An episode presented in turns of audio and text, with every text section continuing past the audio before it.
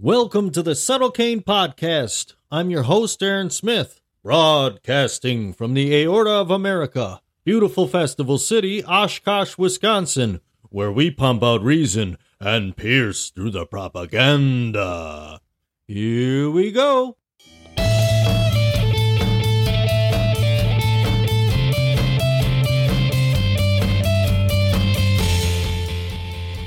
And we're back.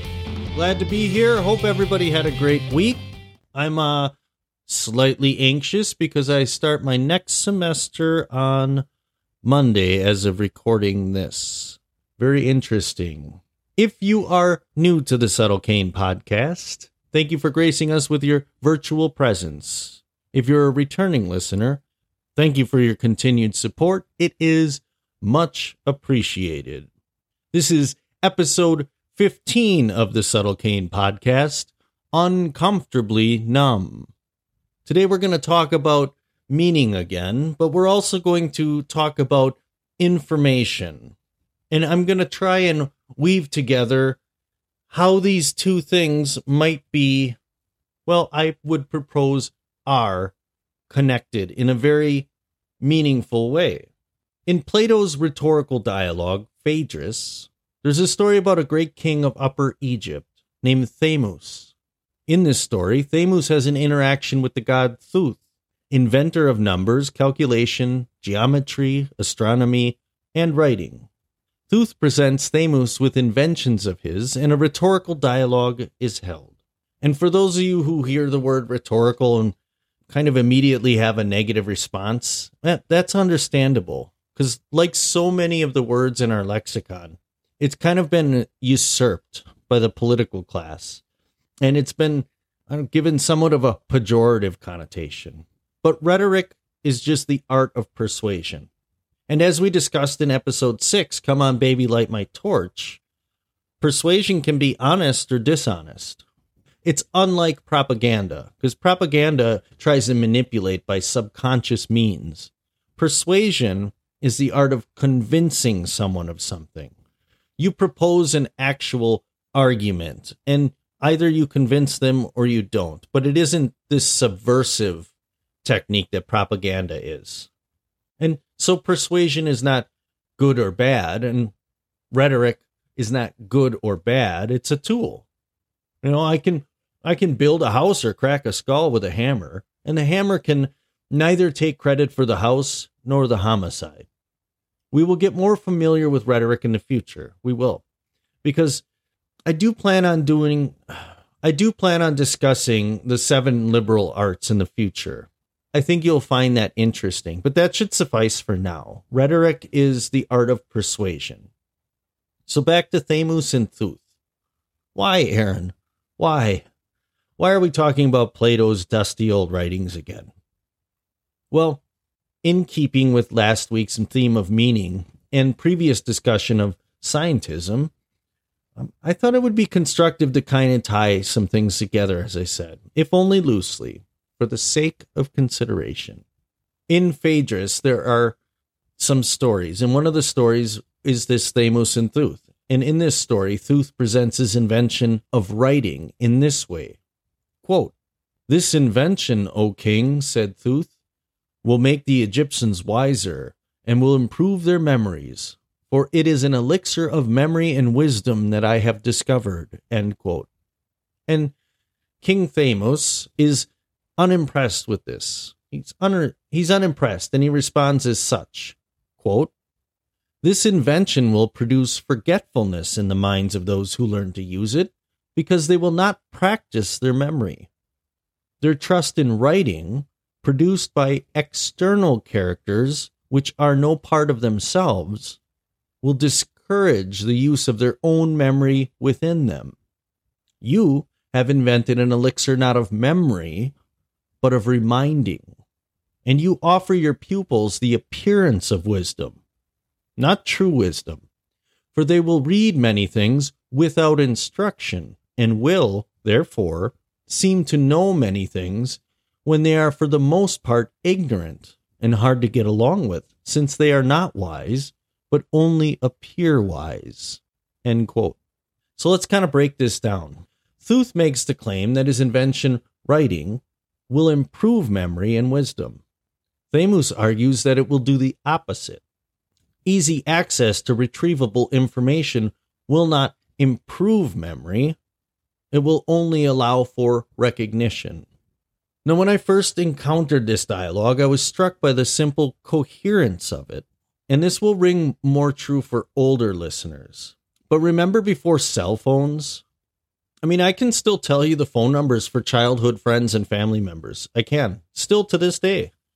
But honestly, I can't tell you more than a couple of the numbers I call most frequently now. I go to my contacts in my phone, press my finger to the name I want, and it never even occurs to me to remember the number because I don't need to. Now that maybe is is. I don't I don't need to know the phone numbers most of the time, but I'd surely be up a crick if I did need to remember one. And this is only a very small example of the point. It's a small example of the point Thamus is making. Think of how many times you have to look something up. Think about it. We can barely trust ourselves to remember some of the most basic things. People will just stop. I had this happen last night. People will just stop mid conversation to Google something. It it happens so frequently that it doesn't even come across as socially awkward. I mean, when you stop and think about that, ugh, it's not a good look. Just one generation ago, prior to the internet, one would feel quite foolish having to stop a conversation and look something up. I'm not immune. I'm not immune. And it, it kind of it's a little shameful to think about how many things I have to look up that I should already know um, even just preparing for an episode. So what? Why does it matter? Why does it matter, Aaron? You say we have technology to verify information, and so there should be no harm in utilizing it. Surely, I mean, it's a good thing to have so much knowledge at our fingertips, isn't it? But of course, of course, that implies that the information you receive from your search is credible. And we place an awful lot of faith in our search engines, don't we?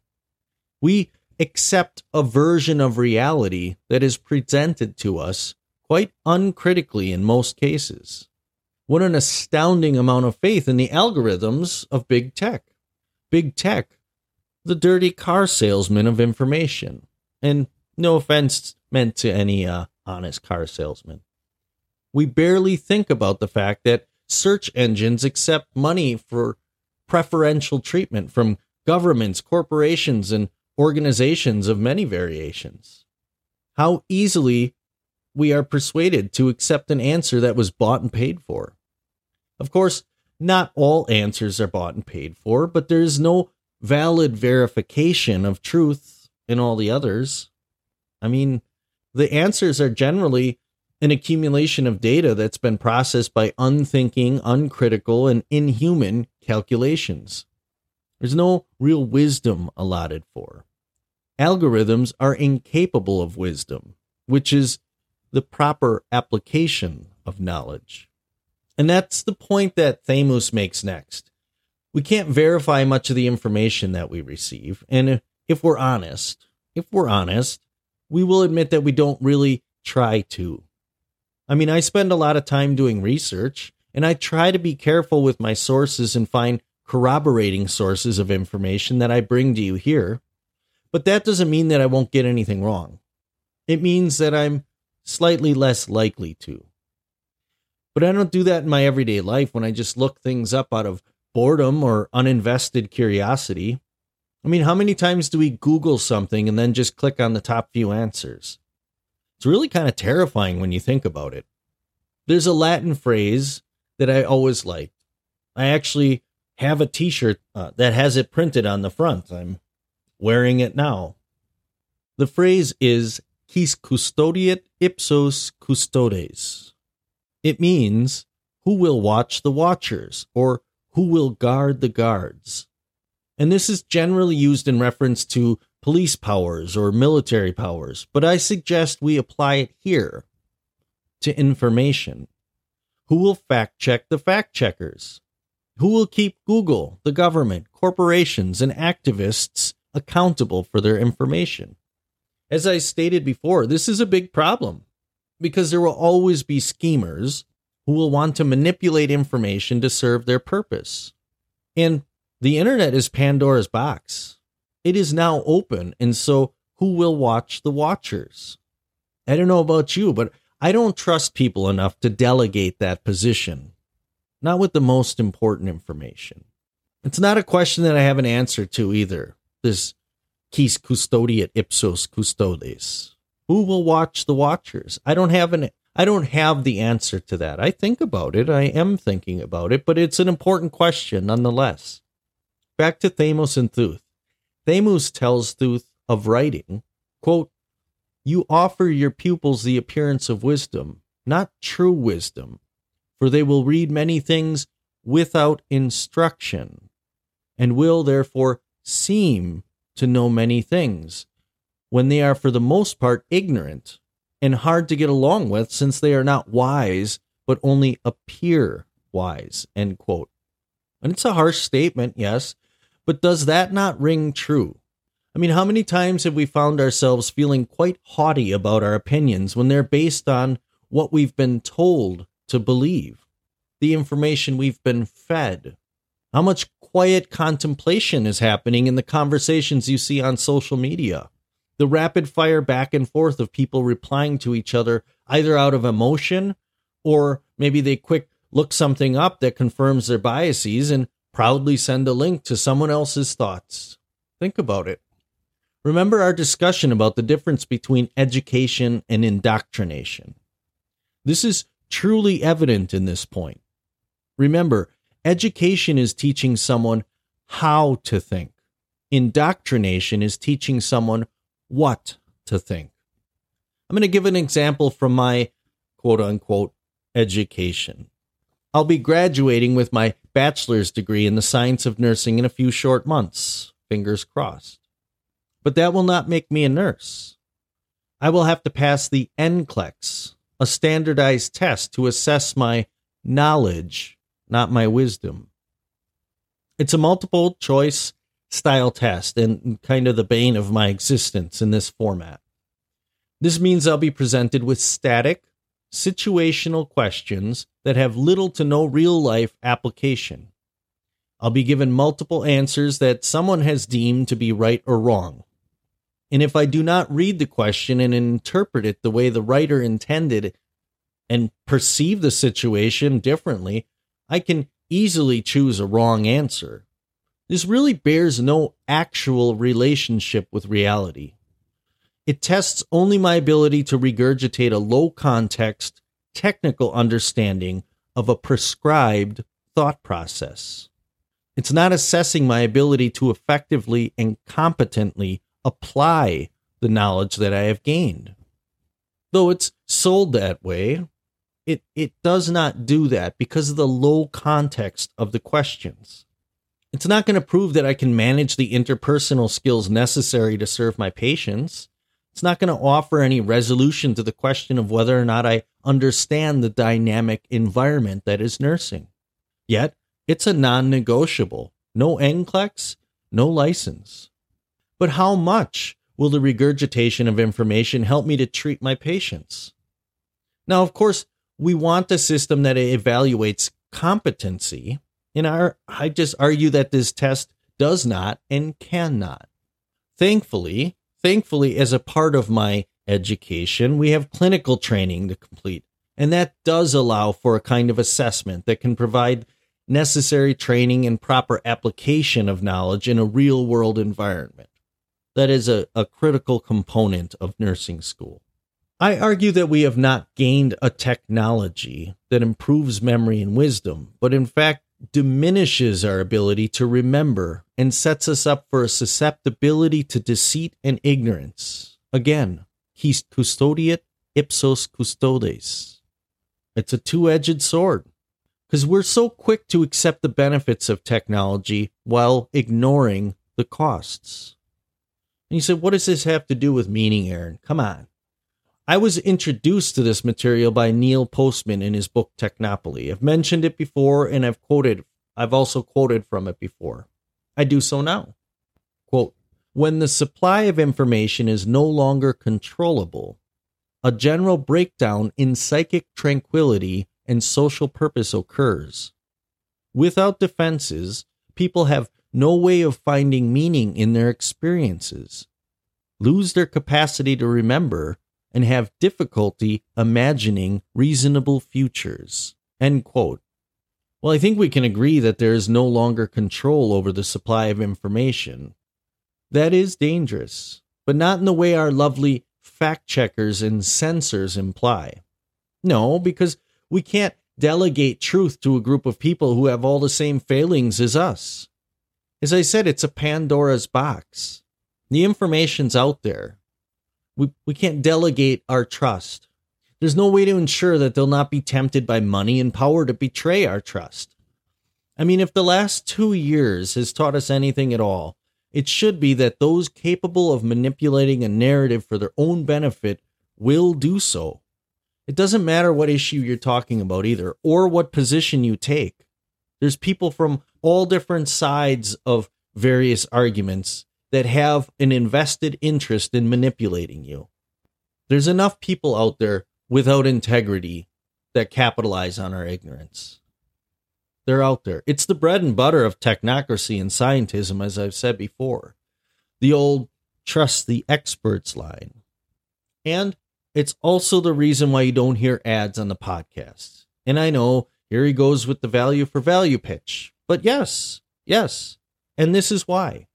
This is why I don't accept money from corporations for ads, and I don't allow anyone to advertise because I don't want potential manipulation. So if you find value in what I am doing, you can provide value back with your time, talent, or treasure. And there are links in the show notes about how to do that. You can email me at subtlecain at protonmail.com. That's subtlecain at protonmail.com. But back to this idea about the breakdown of psychic tranquility and social purpose. Prior to Google and other search engines, prior to the fire hoses of information that we carry in our pockets, we had to look things up in a book or remember them. Prior to navigation apps, we had to remember how to get places. We'd look at a map and then plot a course. These might seem like skills that are dispensable, and why care? Okay, we have the technology, right? I mentioned the navigation apps specifically kind of as an analogy for our social purpose. The direction of our thoughts reflects the input we receive. It's much more consequential than might, one might initially believe. I mean, how influenced are we by the constant streams of information that we're fed? The answer is very. We are very influenced by it. Imagine, if you will, imagine, if you will, a time when the only news you would receive would be the daily newspaper. It would be a local paper, concerned mainly with local issues, maybe a smattering of major stories on the national level, or maybe, rarely, something global. What would your day look like?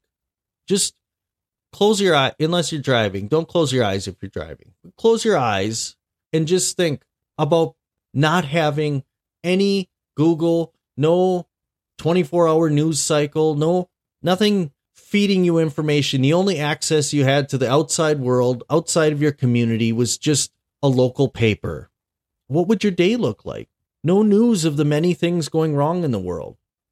Well, for one thing, for one thing, you'd be focused on the world right in front of you, the world you actually have agency in. We tell ourselves, we tell ourselves that we need to stay informed, so we watch the news or scroll through news feeds and social media. But what does that information do for us? You know, I'm not saying we should stick our head in the sand like an ostrich, but I, I, I think we should look at the flip side of the coin here too. And we need to ask ourselves this question What does that information do for us? What application does it serve in our lives? Recently, a volcano went off in Tonga, or a bomb explodes in Iraq, or a child is murdered in another state or another country, or a political party accuses their opponents of some nonsense or another. I, I'm not saying that the tragedies that we learn about aren't tragic. I'm not saying that they're not tragic. I'm not saying that we shouldn't care about what happens to people that live far away. What I'm saying is that we have no power to control most of the situations we read or hear about. So I'm asking, genuinely asking, what is the benefit of knowing? What is the utility of knowing? Apart from the issue of whether or not we're even receiving accurate information. Let's just set that aside for now.